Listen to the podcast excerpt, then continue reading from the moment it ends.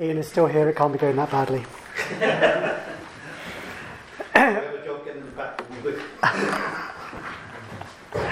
Heading 2.1 on page 2 Bodies.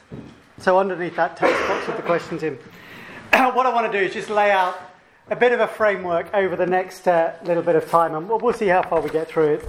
You've already discovered I'm a rather diffusive thinker and speaker, and who knows what's going to happen in the next 40 minutes. But here we go. You've got some bullet points. Bodies. Tom, feel free to just sort of stare hard at me if you need to. Let's go to Genesis 2, just so you think that I believe the Bible, um, because, I, because I do. But Genesis 2, verse 5.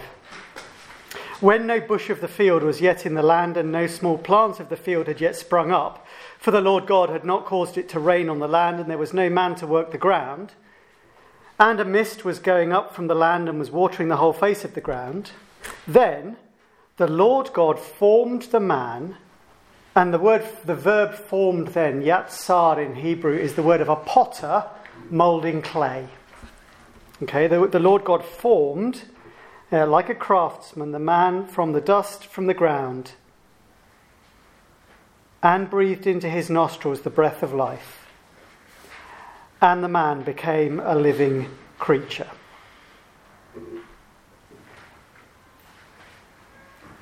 now, this seems to me, forgive me, I, it's the problem of stopping being a pastor and reading big books all day is you start to say things like, this seems to me anthropologically fundamental. But I think this is fundamental for an anthropology, for an understanding of what it means to be human. And here's the point I'm going to sort of slowly try and expand, so don't, you know, panic with this first sentence. A human person is a body. Okay? I don't merely have a body. It is not, I am a soul and I have a body. I don't have a body, I am a body. And at least from, I mean, they, you know, with, with roots in Plato, but then particularly with roots in Rene Descartes um, in the early modern period, um, modern thinkers have lost a grip on this. Uh, Descartes says there are basically two, two realities there's the mind, the non extended thinking thing, and that is what I am. I think, therefore I am. I am just a, a disembodied thinking thing. And the mind lives in, in a body, which is an extended kind of biological machine, basically. It's a, it's a mechanistic view of the human body. And it's not entirely obvious in Descartes' thought uh, what the connection between mind and body is. I mean, he locates it in the pineal gland for extraordinary reasons that I don't understand. But the, the actual connection between me and my body is severed at that point, and the real me is the I, the thinking I. Uh, if you go to the Romantics, then they're actually they are much more embodied, but it, it, it becomes adjusted through Rousseau and the sort of German Romantics um, in the uh, 19th century, the English Romantic poets, and it's the feeling I. I feel, therefore I am. Um, but Gilbert Ryle described Descartes' anthropology, his understanding of humanity, as I'm a ghost in a machine. And I think that is, that is what I'm kicking against here. I don't have a body in that kind of way. I'm not a ghost in a machine. I'm not a, a soul that sort of mysteriously somehow inhabits and animates this kind of basically robot. You know, as a kid, I, at junior school, uh, I think it was at junior school, I, I, I spent a few days just thinking, oh, what if I imagined that my teacher and all of my classmates were robots, but just really convincing ones? And so I did. And I think it went on for two or three days until suddenly I was like, what if they are? and I was so frightened that I kind of pulled back from the experiment. and I decided to take it on face value that because if they were, maybe I was. I mean, that was the really frightening thing. So let's just assume we're human. Um, I don't merely have a body, I am a body. So if I crash into your car, then I imagine you'll be pretty upset with me. If I run over your foot, that's a different thing, isn't it? You know, if I crash into your car, I've, I've damaged one of your possessions. If, if I run over your foot, I've damaged you. And it's no good me going, oh, don't worry, it's just your foot, it's not you.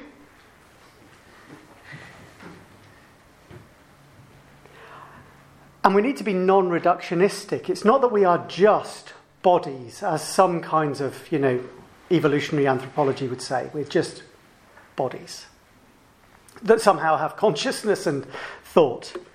We're more than bodies, we are a, a body soul unity. Um, but I think the way to think about it is um, you can talk about it in one of two ways. It's not that I am body plus soul equals me, but it's more I am a, an embodied soul. Or actually, probably better, more in line with Christian tradition to say I am an ensouled body. Uh, because the soul, in traditional Christian theology, at least in the, you know, the way, there, there are, I'm, I'm eliding some differences here, but the soul is the animating principle of a living thing. So, actually, did you know that, uh, that uh, plants have souls and animals have souls? Um, Spencer's, I was like, I said to some friends, I'm just going to watch Spencer's eyebrows. Um, because the, the Latin word for soul is. Anyone know? Well, it's a mens for mind, but actually for soul it's anima. Yeah. So the soul is the, the thing that animates a body. Um, I think I saw one theologian say, actually, you know, if we're thinking biblically, rather than talking about soul and body, we talk about life and body. And I think, you know, maybe the point is, humans, the, the, the, the, way a human soul is different from an animal soul is that ours is a rational soul. Um, you know, so the Council of Chalcedon tells us that Christ assumed a human soul, a human body with a rational soul. Uh, we are thinking, we are, we are thinking animals. Um, so, but the soul is the animating principle because, James 2, just as this, the body apart from the soul is dead, so faith apart from works is dead. You take the soul out of the body, and the body dies and disintegrates. So the, the soul is what gives form to the body and makes your body distinctively you. Otherwise, you'd just be a, a collection of atoms slowly disintegrating, as one day you will be, briefly. Um, the soul is the form of the body. Without the soul, the body disintegrates. And so there's a two stage thing God, God forms the body and then breathes life into it, uh, breathes in the soul. So Adam becomes a living, thinking, in the image of God thing, person. So it's established in creation that body and soul belong together. they are separated at death, but we believe in the resurrection of the body. And so the complete human, the, the, the, souls of, of, the, of the saints in the intermediate state are incomplete. They are incomplete humans um, and will only be complete again when they are raised bodily when Christ returns. This is important. Um, I mean, at that point, it makes the body really important, doesn't it? It means there are more important aspects of you than simply your biology because you are an ensouled body. So your desires, your thoughts, um, your choices, your rational choices um, are more important. Goods of the soul, love of God, love of neighbour are more important than goods of the body, feeding my face and getting enough sleep. Um, nevertheless, you can't separate out soul and body in a way that says all that matters about me is my soul. That's a heresy. Um, and so it means I am not merely a soul or an I temporarily linked with a body. I would quite like to be just a mind that my body takes from my bed to my desk, you know, and the body's useful for holding the book open before my eyes. That's not what I am. I'm not merely a soul or an eye temporarily linked with a body. I'm not merely how I feel subjectively and internally. That's not the real me. The real me is my body as well as my desires. And so, questions about are your desires in line with your body? Let me be really provocative for a minute. What is your sexual orientation? And how do you know? You know because of the body you have. That's not to say you can't have sexual desires that are for someone of the same sex. Of course, we know that's true, but the sexual orientation of any human being is given in the form of their body. Our bodies are what orients us to the opposite sex sexually, actually.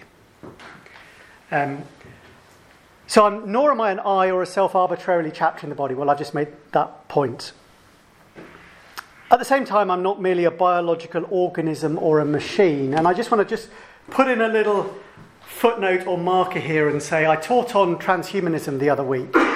Um, and there's going to be a long blog post at some point on the Pastors Academy website when I finally turn my rambling, diffuse speaker type thoughts into hopefully coherent prose on transhumanism and artificial intelligence and all that kind of thing because th- this is now the big forget, transgender stuff. Okay, I, th- I, I think we've crested that wave, and this is the next one. And I, what I don't want is for, for us to be sitting around in five years' time, scratching our heads and going, "I've never thought about that," and now. Um, so, so it'd be great to begin thinking about it. And the point that I'm trying to crystallize in my own mind and in the minds of others is we, we live in a world that treats humans basically as biological machines that need fixing and updating rather than being soul body unities that need loving and redeeming. Um, but I want to tie our, our personhood as, as intimately as I can to our bodies. Why are you a person? because you are a body with a rational soul. You are a, a living creature with the breath of life breathed into you by God. And we know the human body is fully personal because where do you, how, do you, how do you and I encounter each other personally? I mean, I, I you know, so let's, I'll pick on Spencer because I know him. What, what would happen if I went up and just stared at Spencer's elbow?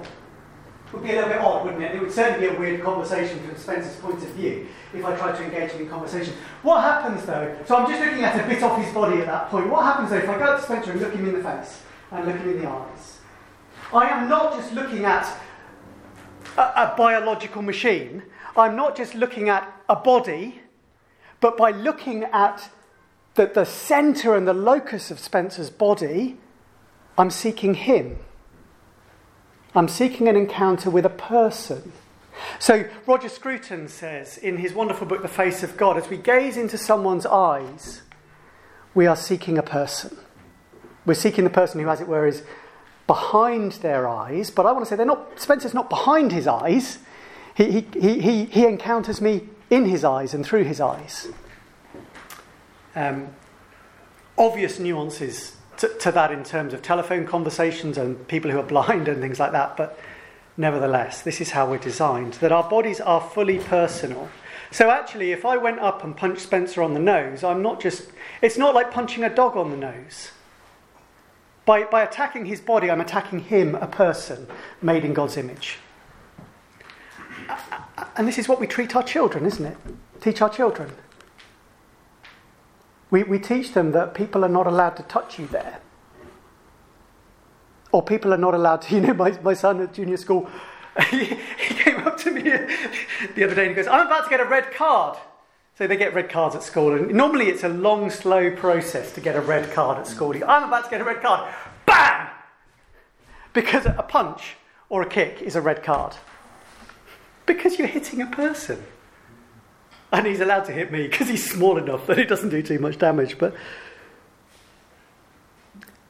how we treat our bodies, how we treat other people's bodies, is how we treat them. How we regard our bodies is how we regard ourselves as persons. This immediately raises the stakes on questions of sexuality, but it gives incredible dignity to our bodies, whether, whether your body is male or female, young or old, attractive or unattractive in your eyes or the eyes of others, healthy, strong, fading, ill, weak, hurting, feeling great.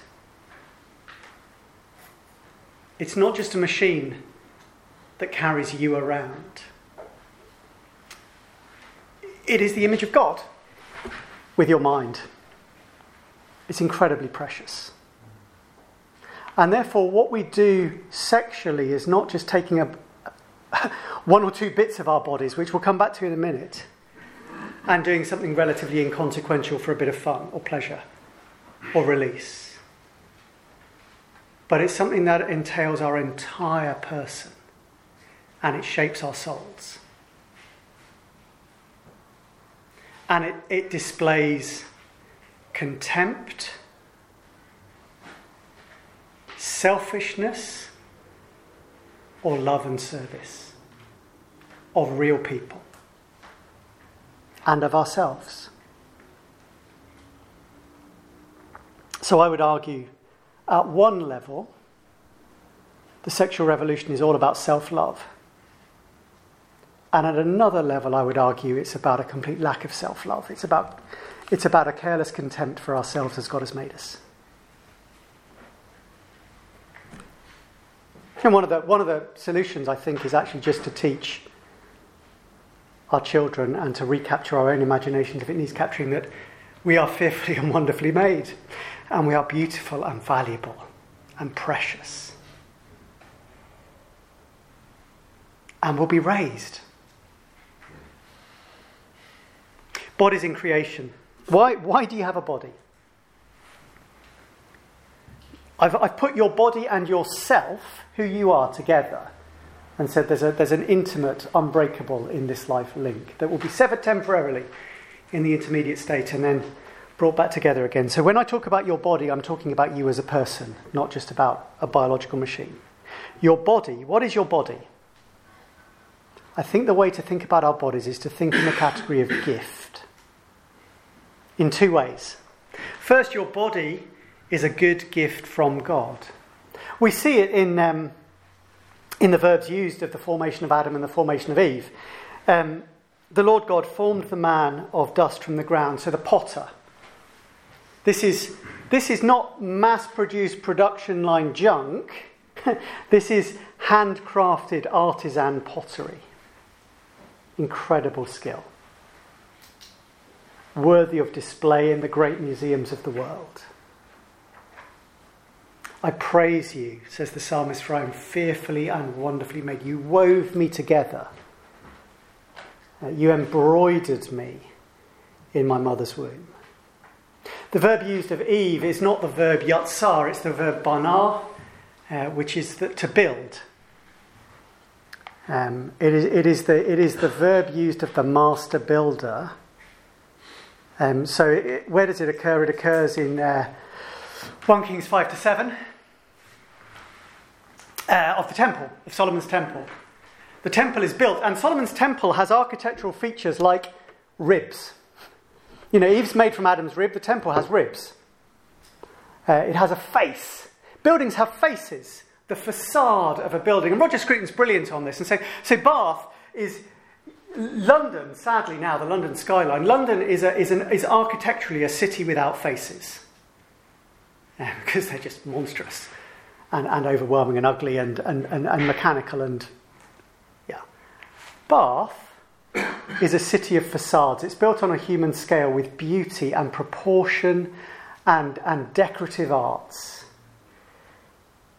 Okay? Now, why talk about the woman being built? Partly for that reason that we're talking about proportion and elegance and beauty, but also what temple does God really want to build? He wants to build a temple which is a bride. He wants to build the bride of Christ. So all of these, I think we got this in seed form. Paul's not just inventing stuff when he goes, "Oh, look, Ephesians five. This is all about Christ and the church." No, this is this is always God's plan. He he's he's creating this architectural wonder called a woman, who is a, a type of the architectural wonder which is the bride of Christ. Bodies don't get much better than this. It's a good gift, a good gift from God. I praise you that I am fearfully and wonderfully made. And therein lies a good part of the battle in a hypersexualized culture. Where, where, where forms of beauty that are unattainable are paraded before us. And just to, to be able to receive your body as a gift from God and say thank you. So, your whole body, your, your, your body, your whole self, as male or female, is a good gift from God, the master craftsman, for his good purposes. So, your body, you are a gift received from God to be received with thankfulness. A gift in that sense, but also a gift to be given. Why did God give you hands? Serve other people. You know, why, why did God give parents hands to, to hold and caress and comfort their children? Why do we shake hands when we meet? I don't, maybe you don't anymore, but I try to still, and I think it's important to. What, why, you know, why, why, why are they so dexterous and wonderful at doing things? Not primarily to please myself, but so I have all kinds of incredible God given ways of serving and loving other people. And, and sexually, so I think the distinction between men and women, we're defined sexually in important ways. Sexually, we are given our bodies so that we can give ourselves as a gift to another. And the idea is that you give this gift in the way that God gives gifts, which is fully, unreservedly, without holding back. The man and his wife were naked and we're not ashamed. There's a complete comfort in one another's presence. And what the fall introduces is they conceal themselves from one another and they withdraw and they hide. And interesting, isn't it, that even in the, the way they conceal themselves, they sew fig leaves together. It's a sexually oriented concealing. It's a, it's a concealing that also reveals. It, it reveals, I am now withholding my sexuality from you. Um, So we're to be a, a, the, the, the, the reason marriage is the heart of God's plan for male female sexual relationships is precisely this reason. The reason promiscuity is wrong is because, I mean, promiscuity is just saying, well, you can have, you can have a bit of me for tonight. Uh, the reason living with someone rather than getting married to them is wrong is it's saying, well, you know, you've kind, you've kind of got me on loan, and we'll see how it works out play your cards right, and you might either get rid of me sooner or um, keep me for longer. Sorry, that was cynical. Um, the reason it's to be a man and a woman for life is to say, you know what? Nobody has a clue what they're promising on the day of their wedding. you just don't have a clue. And the, do you know when you know what you promised? The day one of you dies.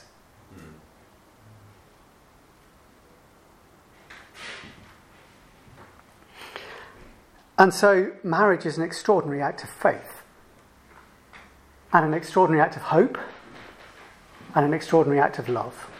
Because it's saying, you know, unreservedly, you get me. I will not turn back on this. I am yours. All that I have, I give you.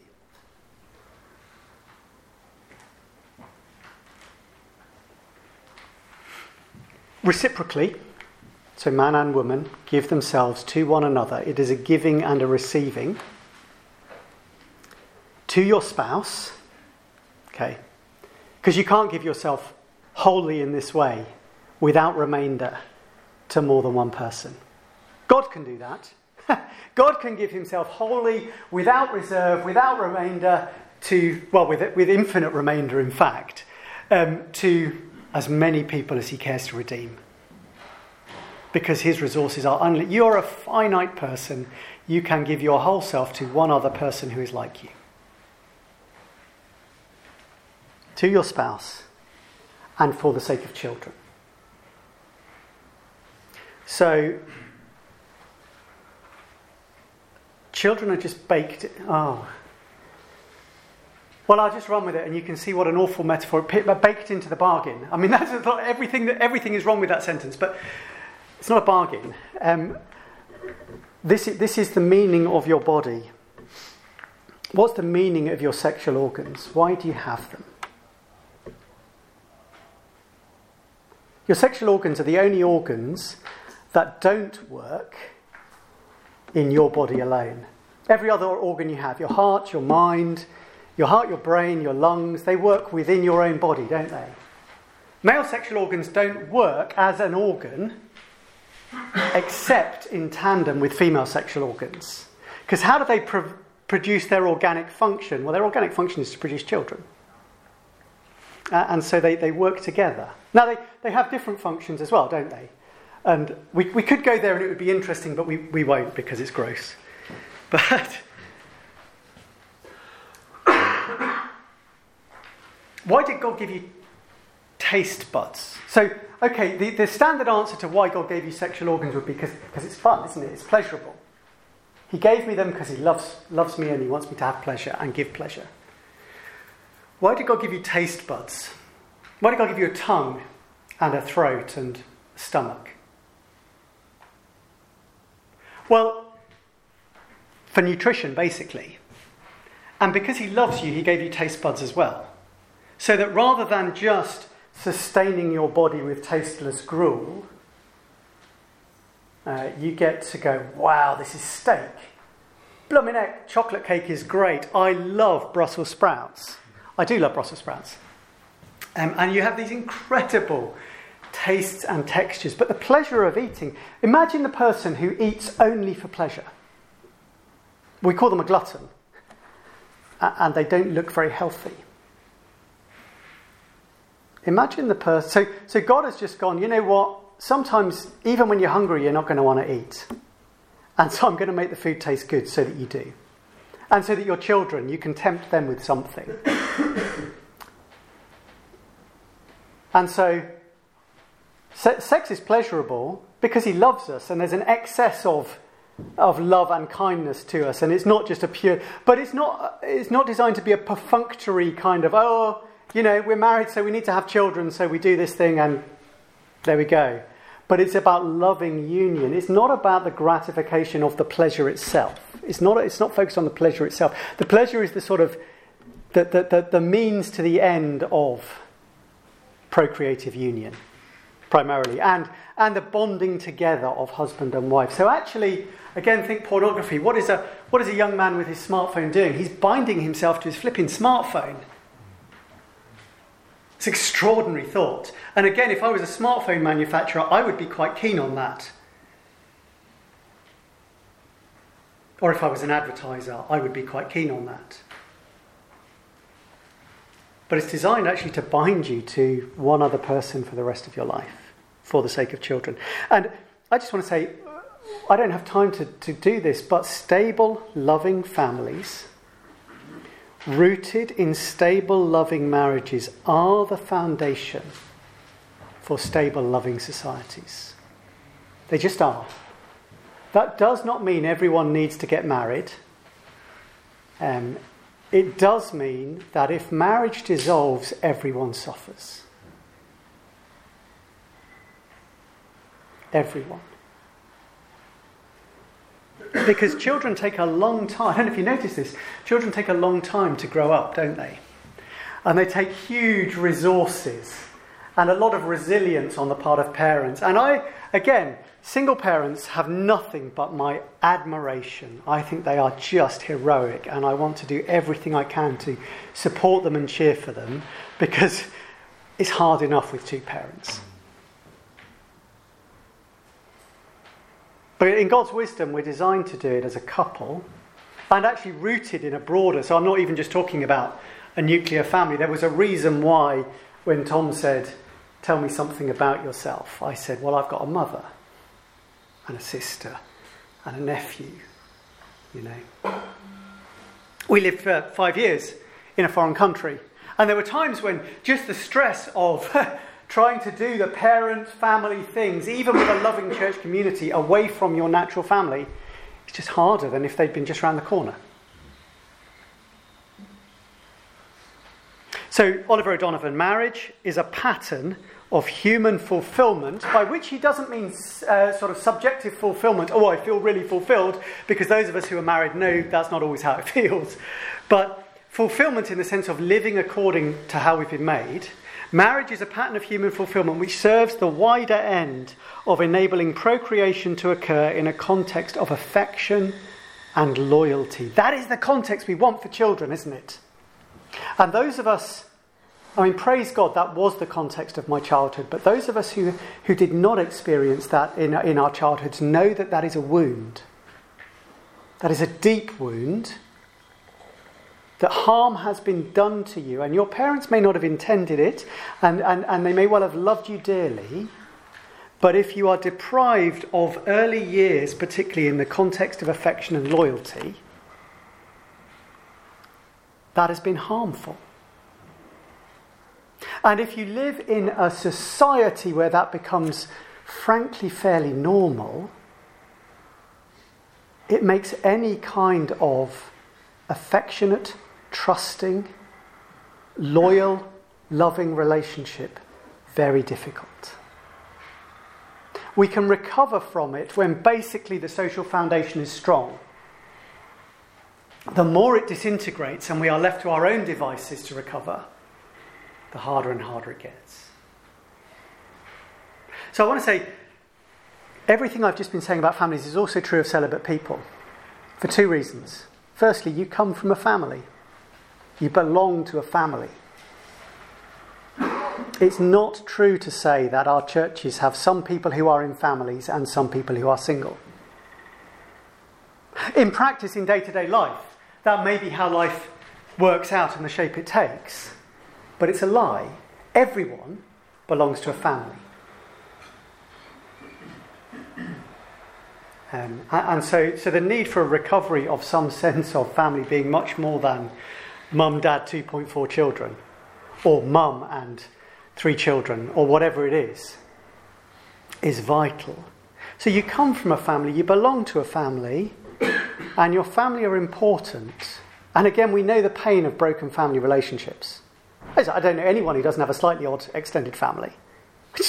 we, all, we all do. And we all have pains and frustrations, and the kind of ones like, oh, that, that's the uncle I haven't seen for 25 years. Or, I'm really dreading next Christmas because. Um, and yet, we, we know, and, and the reason it's painful is because it's supposed to be so good. But it's also true for single people in our churches that families are terribly important. To, be- to belong in families, to be around families, to, to be experiencing that intergenerational affection and loyalty, even if it's not my biological family or my family by marriage, is a beautiful thing. I remember a business trip to the States um, where I, I was put up by these incredibly generous people who were employing me to do some writing, and they put me in this absurd, newly opened five star hotel. In a hotel room like I have never seen before or since, that I could never afford. And I was given these incredible meals. Um, and I was given a bit of discretionary money to go to art galleries in the, you know, and all, and it was brilliant. Um, and then a single guy who was there invited me to his home and said, Come and have you know, come and just spend an afternoon with me. And it was lovely. And then he went, We need to eat in a minute. Um, But there's no, there's no point trying to eat here because go and look in my fridge. And this is, this was a, he was an eccentric guy, but I looked in the fridge and there was just like the fridge was full of bottles of San Pellegrino water. And that was it. So we went out to a restaurant. And it was really nice and it was fun, and I really appreciated his hospitality. Um, and then I got taken by a family into their home and fed at their table.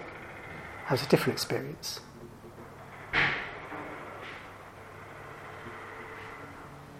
And, and I just, the, the sexual revolution makes it very hard to imagine a life like that, which is just normal life. And actually, you know, if you'd asked me beforehand and said, what would you rather do? Would you like to go and have lasagna, a very, you know, it's very ordinary lasagna with this family, or would you like to go to this high end Chinese restaurant and be given a very expensive bottle of wine and eat with some really fun, stimulating people? I know which I would have chosen. And that, all, all that stuff was fun, but what I really realised I wanted was just to be with a family for a bit. The effects of sin, I'm, I mean, I need to stop in a moment. Just to say, lust and shame shatter that communion of persons, which is the deepest meaning of our male and female bodies. They just shatter it. We go into hiding. And I'm not going to develop this point because I think all the stuff I did at the beginning begins to gesture in that direction. It's a miserable life. It's a miserable life. So think about sexual shame as hiding our vulnerabilities from one another. Where we're supposed to be able to be in a, in a marriage relationship, naked and unashamed, and in a, fa- uh, a sort of wider family relationship, not naked and unashamed, but just free to be myself. Warts, you know, the great thing about a proper family is that you can be a complete idiot and your family will still love you. As, as I have discovered many times in, in many ways.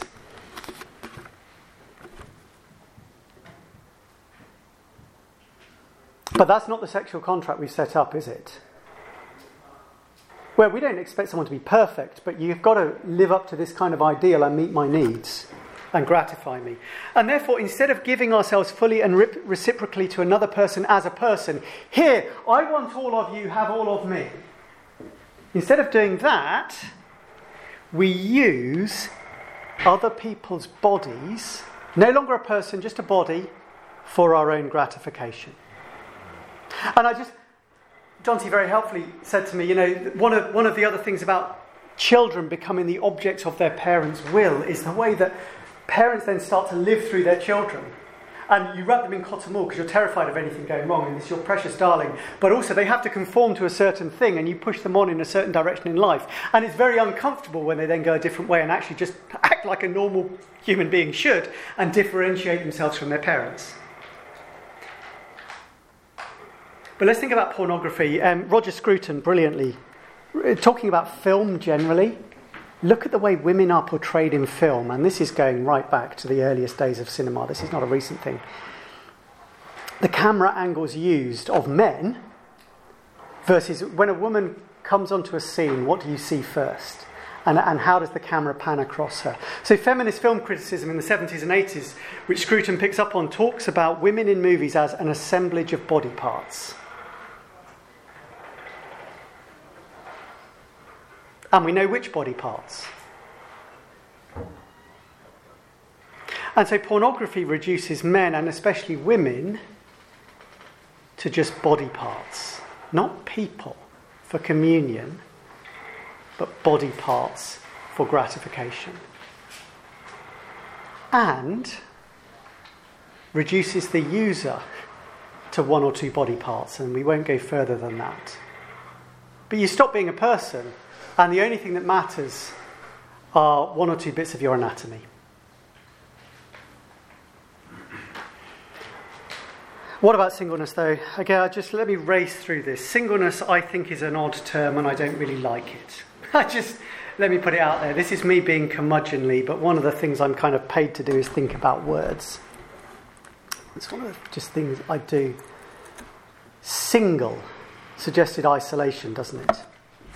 Not, not, not in relationship. What is your relationship status? Single. Um, the Christian tradition tends to speak of virginity, chastity, continence,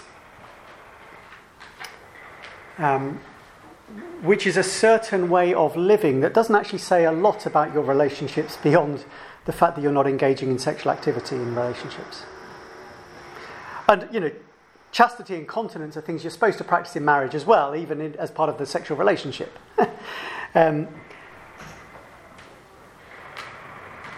and so, singleness, mar- marriage, which is what I've been talking about most, roots our sexuality in creation and life in this world. This is the natural, in the sense of ordinary, um, statistically prevalent, and necessary for the continuation of the species and the stability of society and the raising of children. Roots our sexuality in creation. Virginity or chastity points towards its transformation in the resurrection. And this is where a Christian sexual ethic is so much better that it is not bound just to life in this world. But it, but it, it, it tells us that actually this, this creation as we experience it has always been ordered towards a far greater fulfillment and transformation and consummation. God builds Eve, God makes Adam from the dust, and if there's a natural man, so there will also be a spiritual man. There will be a man of heaven. God builds Eve as a single woman, a single, you know what I mean by that, as one woman because he's going to build a, a bride which is a people, which is a city, which is a temple. And so this is something that we can't begin to imagine. It's so much better than marriage. It's so much better than a sexually self controlled and chaste culture in this light. It's so much better than Britain in the 1930s or the Sexual purity is a wonderful thing because it bears witness to our glorious hope that Christ will come and there will be a marriage feast. And there will be a consummation and an intimacy and a joy and a pleasure and a fruitfulness that uh, earthly marriage and earthly sexual relationships are, are not even the faintest echo of. They are like the, the shadow that passes before the sun as the cloud just passes by, compared to the sun shining in all its glory. And so Jesus talks about continence for the sake of the kingdom of heaven. And celibacy is a, is a, is a great sign and signpost that something better is coming. I think, in a real sense, a sexually chaste church and, and sexually chaste single people are incredible signposts of the gospel when rightly interpreted by the, the scriptures. What will the resurrected life be like, says Jesus in uh, Mark 12 with the Sadducees? There'll be no marrying or giving in marriage. Marriage and procreation belong exclusively to this world, and yet we will be raised bodily as male or female. Male and female, male or female. We won't be androgynous, we won't be disembodied, we will be male and female and so, actually, our, our maleness and femaleness means far more than simply designed for union and procreation. And together, as the bride of Christ, we will give ourselves, body and soul, fully to God in union and communion when we see Him face to face. So, what is your body? It's a gift from God to be given to others in all kinds of acts of service to be given sexually in the union of marriage. But in the end, Romans, the structure of human life is Romans 11:36. Memorize this and, and apply it to just like every time you think about anything, from Him and through Him and to Him are all things, your body and your sexual organs included. To Him be the glory forever. Amen. And so, if your body is to be given as unreserved gift, to whom is it to be given? Love the Lord your God with all your heart, soul, mind, and strength. This is the first and greatest commandment. So, together, as resurrected bodies, as resurrected persons, we will give ourselves fully, unreservedly, everlastingly, joyfully to the God who has given his body in Christ fully and unreservedly for us.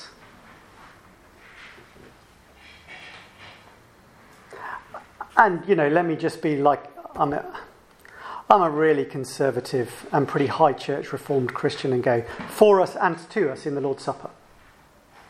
So, you know, I just, if I've not thrown enough hand grenades into the room, let me just go, you know, what, one of the ways to begin to think about the gift of the body is to just come to the Lord's table regularly in thankfulness. having, having thrown the bomb, I'll carry on. And in this way, and in this way alone, in the life of the world to come, we will discover in the fullest possible way the true meaning of our bodies as mutual personal gift. And we could imply that to the communion we'll have with all the saints in glory too, I think. Where they will, you know, we will be, whether we be naked or robed in glory, we will be unashamed and fully open and transparent to one another and at rest. Not hiding, not ashamed. Not hiding from God, not hiding from one another, but with a, a love and a delight and a joy in one another and in serving one another and in, in enjoying the delightfulness of one another oriented towards God. And that, my friends, is why, first of all, we shouldn't be ashamed. We don't need to pretend to believe something other than we believe, because what we believe I mean, it's, it's, it's better than all the filth and the carnage of the sexual revolution, but it's better than all the nonsense of the 1930s and 40s as well. It's better than purely mundane, this worldly life. That's why we shouldn't be ashamed. It's also, I think, why we do need Christian voices in the public square who will be unashamedly Christian voices. Because it's wonderful that Kathleen Stock or Louise Perry talk about these things, but honestly, what they have to offer is better than the alternatives right now, but it is nowhere near as good as what the gospel brings us. Nowhere near as good. Because the gospel brings us God. Questions? I don't know what time. We, we probably should have finished by now, should we, Tom? Five minutes. Five minutes of questions? Yeah. Thanks, brother, so much. Um, on transhumanism, yeah. apart from your article, where would we start reading?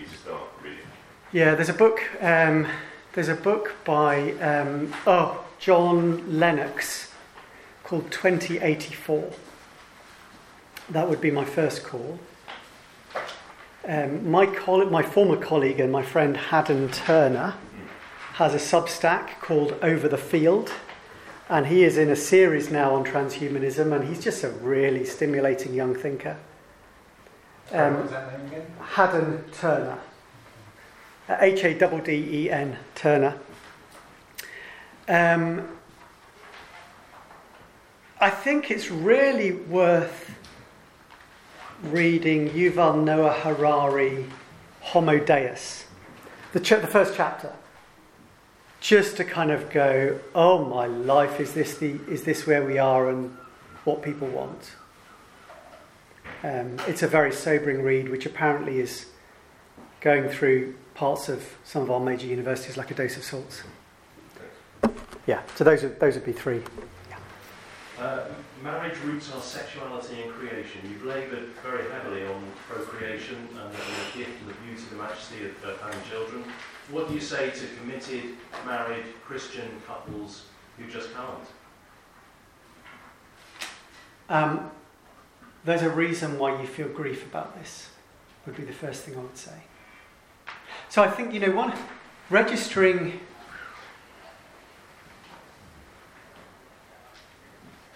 So the first thing I would say is, uh, you know, that w- the first, well, I, the order doesn't matter, does it? One of the things I would say is you're really married, and your married, marriage is good, and, and it's not a sort of second-rate marriage. It's a real marriage. It's the proper thing we have to trust in God's providence, those kinds of things. Um, and the Lord knows what He's doing in your marriage. But I think one of the things that I've realized is we need to be able to talk about what is good and real in order to register why does this hurt so much? Um, and so, so to be able to say, it's not just because of your human. Again, children are not a matter of artifice and human will and choosing, then there's a, they are naturally good. And they, they are just naturally, instinctively good within the context of a marriage. So it's not just that I'm not getting what I want, which I think is sometimes how it feels, but is you, you really are in the mysterious providences of God aching for the loss of an objective good. And I cannot explain to you why that is. Um, although, you know, from the Bible, we know that it happens. Um, uh, that, would be the, that would be the first thing I would say. And then I think just pastorally over time, you begin to sort of say, you know, marriage is designed. The thing we need to correct is the idea that marriage is designed to be turned inwards with the couple facing one another. Full stop. That the couple face one another in order to turn outwards. So you don't actually raise children just for the sake of raising children, you raise children for the sake of the kingdom of God. Uh, marriage is ordered towards society as a whole. Um, and, and ultimately towards the kingdom of God. So we're seeking to raise believers, but we're seeking to have, I'm not saying open homes, but not the drawbridge up, the moat filled with alligators homes. Um, and so, partic- that's true of every family, but also for the, the couple who aren't able to have children just to be saying, how, how is your marriage able to be open to others? One of the most remarkable and impressive and godly Christian couples I know realized early in their marriage they wouldn't be able to have children. And they are just exceptional, exceptional at loving other people. They're, they're amazing.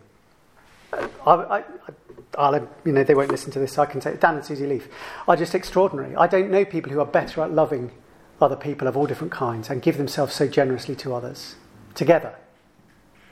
Um, I know an older couple who um, decided not to have children early on in their lives. They were unbelievers and they just said it was a selfish decision. They were converted later in life. And I remember having a conversation with them, with them just saying, We bitterly regret it. We were so selfish. It was such a mistake. And I just went, just, just remember the stories you've been telling me about the last three weekends and the young people you've had in your home. You, you have been doing some really good parenting. Really good parenting. And I watched them do some really, you know, this was in America. I watched them do some really good grandparenting with my children when my children didn't have grandparents to have. So just like, that, that's Let's let the reality of marriage capture our imaginations and go in the providential situations the Lord has put us in. How do we do that? And again, if you are, if you are single and you're living on your own, then I'm going, how, how can your life be? How do you get the, the relational support and sustenance you need, but also how can you give to others? If you live with housemates, is, it, is, this, just a, is this just a sort of brick and mortar sharing arrangement? Or can you function uh, in, in familial ways of love and care and hospitality together? I had a brilliant housemate at university who was just so good at going Sunday lunch, we'll invite people round and we'll all cook together. Which is not what I would choose to do at all. I would just choose to go to my room and read a book. But it was really good for me. Yeah. Uh, another question? One more? Yeah. Um, when you were talking about having a body, being a body, um, made me think of War of the Worlds. That the Martians are the kind of perfect outcome of evolution, aren't they? A massive brain, Hmm. able to build a machine to do whatever they wanted. And I wondered if actually that's our view of ourselves. I don't know how geeky you are, Matthew, but um, Oh, God, I think you can tell. in, in cyberpunk, you can, in the world of cyberpunk, you can replace parts of your body with machines. And if you do that too much, people develop something called cyberpsychosis, where they don't see themselves as a human, they don't see others as a human, but just as a collection of parts, and they go mental and do all sorts of terrible things. Is that the view? Do you think it's, that's what we have, essentially? Yeah. We see ourselves as a collection of parts of everybody else, so I can cut bits off and replace them, and that's fine, and I can do whatever I want to anybody else, because they're actually not a person. I'm not affecting their person, that's their kind of mind thing which is abstracted from them.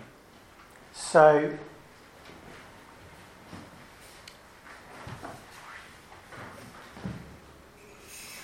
artificial hand, good or bad?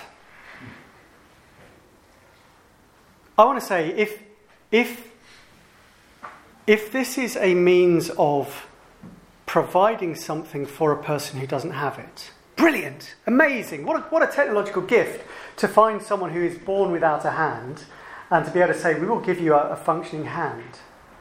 I'm going to pick on Spencer again.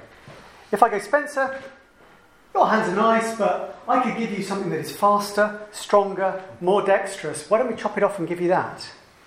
It's a totally different thing, isn't it? Artificial eyes. You know, uh, someone born blind, what, a, what an extraordinary thing to be able to do that. Someone who's just like me, a bit short sighted, or, and what it, what it eventually becomes is not only is this artificial hand um, better than your hand now, but you're going to get older and your hand will get weaker and stop working. And this hand could, look, we could keep replacing bits and it could keep going for a couple of hundred years or longer. Um, and, and that is where the question of are we basically slightly dysfunctional biological machines that need repairing and updating and improving? Or are we frail creatures of God who need loving and redeeming? Um, and I just let me apply it to pastoral ministry and go, we don't, we don't do it in crude transhumanist kind of techno-punk, whatever terms, but how often in ministry do we basically treat people and congregations and, and situations as problems that need our technical know how to fix? Rather than being willing to say, I just need to love this person. I need to walk with this person. I need to spend time with them. Whether or not this issue or this problem or this relational difficulty resolves, what they need is my presence and my love and my prayers and the Word of God and the work of the Holy Spirit. And in the mysterious providence of God, why aren't our problems solved now, yesterday, a month ago? Why does He let me keep going with all of the sin in my life? Because He's doing something better. And we just have to trust Him. And, and, that sort of, I just, you know, I wish as a pastor I had spent less time strategizing about how to solve problems and more time praying and just going, Lord, will you work in your way for the outcome that you want for your glory? Rather than, and that takes it again, that takes it away from Matthew Mason's will. This is no longer an object for me to control, something for me to fix and fiddle with and repair.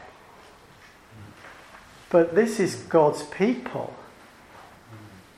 These are God's creatures, whom He alone can renew and sanctify, cleanse, and raise from the dead. Yeah, so just to put this all in a much broader thing, I just find that as an, as an analytical tool, machine or person, uh, my technical know how or God's sovereign power by His Spirit through His Word in answer to our prayers. What kind of pastor do you want to be? What kind of church do you want to have? What kind of family? What kind of human being? Do we understand reality and do we want it? Answer, not really. But it's all we got. Let's pray. Heavenly Father, we are so grateful that you are God.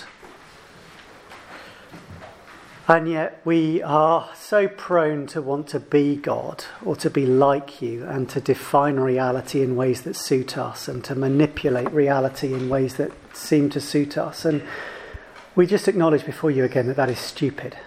It's wicked but it's also stupid.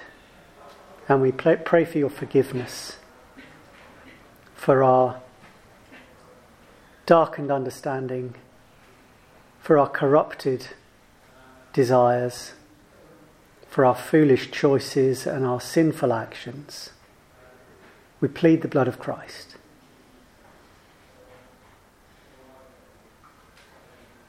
We pray for ourselves and for our churches, for our communities, for this nation, and for this entire world that you would have mercy upon us. That you would raise up clear thinking Christians who will lead holy lives, who will seek to honour you and love you above all other things, who will hate sin and put it to death, hate sexual sin and put it to death, and who will lovingly and winsomely, by, by life and by words, communicate that the truth and goodness of reality from creation to new creation as you have made it to be in your Son. Oh Lord, sanctify our imaginations. Lord, help us to see that your pattern for human sexuality is good. Not just true, but good. Uh, good for us, good for our neighbours. Give us the love and the courage to commend it, we pray. In Jesus' name, Amen. Amen.